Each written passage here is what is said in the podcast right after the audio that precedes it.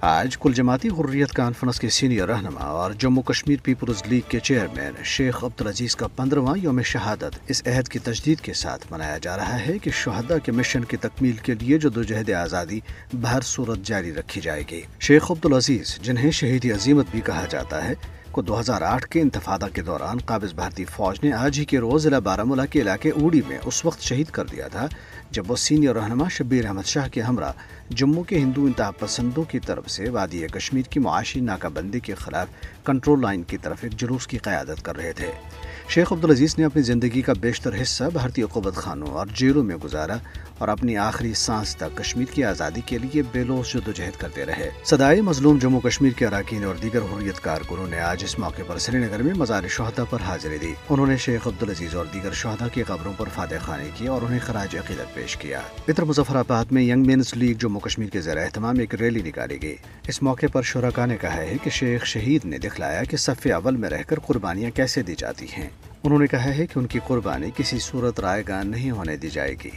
فریدہ بہن جی یاسمین راجہ، خادم حسین سعید سبت Shabbir Qummi, Imtiaz Reshi Abdul Samad Inquilabi, Jammu Kashmir youth social forum کے chairman مولانا مصب ندوی، اتحاد اسلامی جموں کشمیر کے نائب chairman Maulana Muhammad Nisar Khan Islahi, Jammu Kashmir peoples league, Tehreek Hurriyat Jammu Kashmir اور جموں کشمیر نیشنل فرنٹ اور دیگر حریت جماعتوں اور رہنماؤں نے اپنے بیانات میں شیخ عبدالعزیز کو خراج عقیدت پیش کرتے ہوئے کہا ہے کہ شہدا کی قربانیاں، تحریک آزادی کا قیمتی اثاثہ ہیں اور کشمیریوں کی ذمہ داری ہے کہ وہ اس اثاثے کی حفاظت کریں۔ شیخ عبدالعزیز کے یوم شہادت پر کشمیر ہاؤس اسلام آباد میں ایک سیمینار کا انعقاد کیا گیا، جس سے حریت کانفرنس آزاد جموں کشمیر شاہ کے سینئر رہنما محمد فاروق رحمان سابق صدر آزاد کشمیر سردار یعقوب خان، امیر جماعت اسلامی ڈاکٹر محمد مشتاق اور آزاد کشمیر اور حریت کانفرنس کے دیگر رہنماؤں نے خطاب کرتے ہوئے کہا ہے کہ شہید عظیمت شیخ عبدالعزیز کی جدوجہد اور قربانیاں جموں کشمیر کی تاریخ کا ایک درخشندہ باب ہے۔ انہوں نے کہا ہے کہ شہید رہنما کا ادھورا مشن مقصد کے حصول تک جاری رکھا جائے گا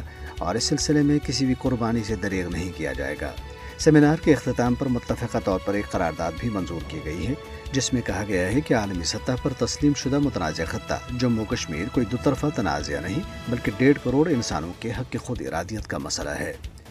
دریاسنا بھارتی قابض فورسز نے پندرہ اگست کو بھارتی یوم آزادی سے قبل محاصرے اور تلاشی کی کارروائیوں میں تیزی پیدا کی ہے، جس سے کشمیریوں کی مشکلات مزید بڑھ گئی ہیں۔